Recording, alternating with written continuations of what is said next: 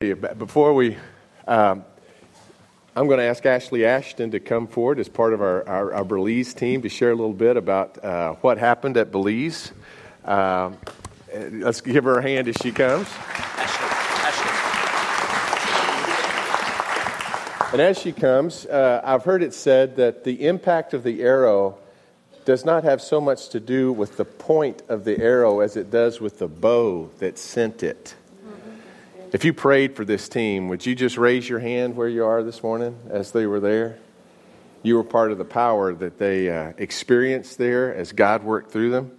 And uh, Ashley, as you share, I hope you uh, whet our appetite for the more that they'll be sharing this afternoon uh, over lunch and at the bake sale. If you want to hear more about what God did because of your prayers and their presence, uh, I hope you'll be there. Ashley, tell us a little bit about what happened. Well, you gave up my devised plan. I had a plan this morning where I wasn't going to tell you anything and make you come to lunch and hear all about it. But I guess we have other plans today. That's okay. Um, this trip, I would say the biggest thing that I got out of it was I saw how God organizes everything. And I feel like he just kind of opened me up in a way that I never thought was possible um, by doing this very thing, getting up and speaking in front of people. I am shaking like a leaf inside right now. but it was really cool to see how, literally, the day we got there, he just started bringing women into my life to have me share my experiences with them and um, just to give a little background, um, I was in a physically abusive relationship for six years. And I never thought that God would use those experiences for good. When you hear someone's been in a physically abusive relationship, you don't think good from that. But He totally made that into something good. And that was the biggest thing that I received is to just share with these women the hope that you can have coming out of that kind of relationship and forgiveness and how to forgive because that is so hard. It is so hard to do, but with Jesus, it's not. It's easy once you figure it out.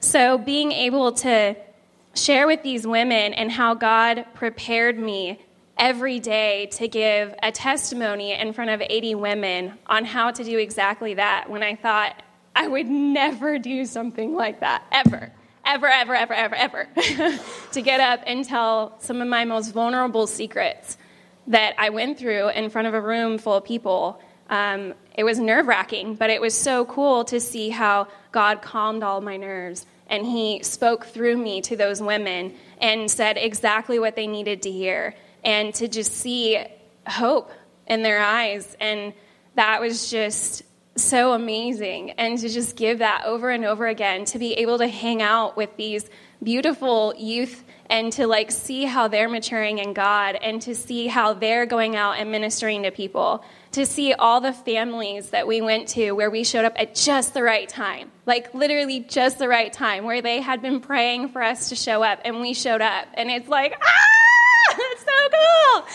So, in trying to figure out how you can incorporate that here, you know, their, their way of life is so much slower.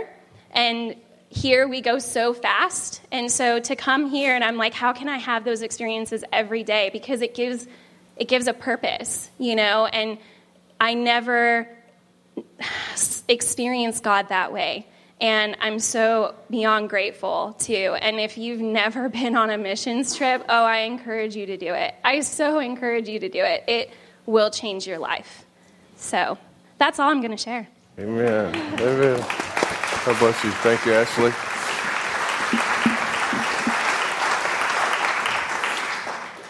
It's amazing, isn't it, how God uses our prayers and just ordinary folks uh, in extraordinary ways.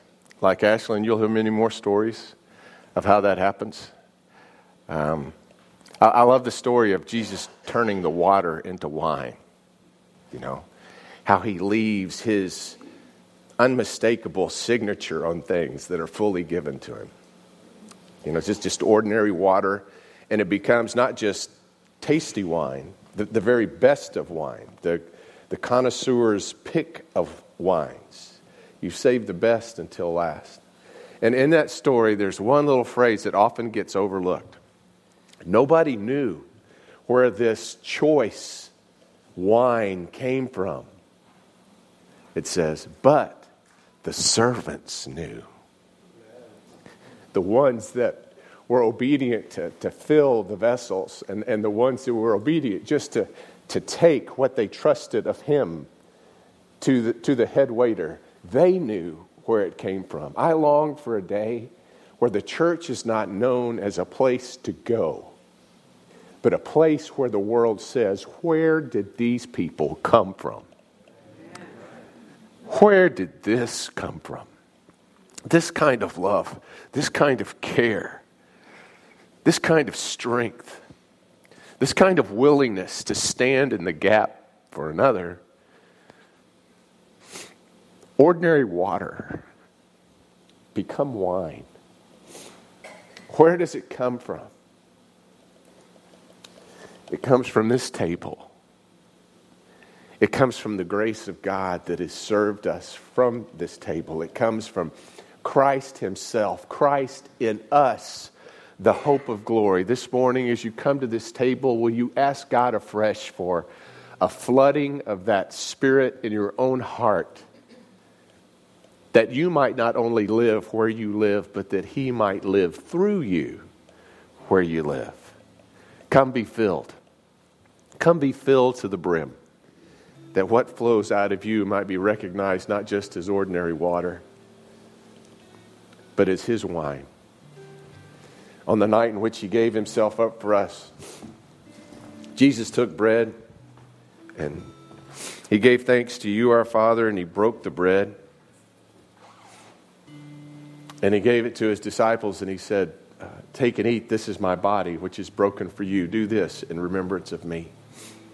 And likewise, after supper, Jesus took the cup and he gave thanks to you, our Father, and he gave it to his disciples and he said, Take and drink from this, all of you, for this is the cup of the new covenant poured out for you, to be poured out through you. Take and drink of this. Lord God, we, we pray that the blood of your new covenant might cover us, that the spirit of your new covenant might fill us, that the love of your heart might flow even through ours, Lord Jesus. Make for us appointments this week as you did the mission team. Fill us today that we might have something of you to give when the time comes, when the opportunity is ours. Pour out your Holy Spirit on these gifts of juice and bread and upon us, your people, that you might truly live within us and through us. We ask this in the name of your Son, who makes it all possible by what he did and what he does for us through your Spirit. We pray as he taught us to pray, saying, our Father, who art in heaven, hallowed be thy name. Thy kingdom come, thy will be done, on earth as it is in heaven. Give us this day our daily bread, and forgive us our trespasses, as we forgive those who trespass against us. And lead us not into temptation, but deliver us from evil. For thine is the kingdom, and the power, and the glory forever. Amen.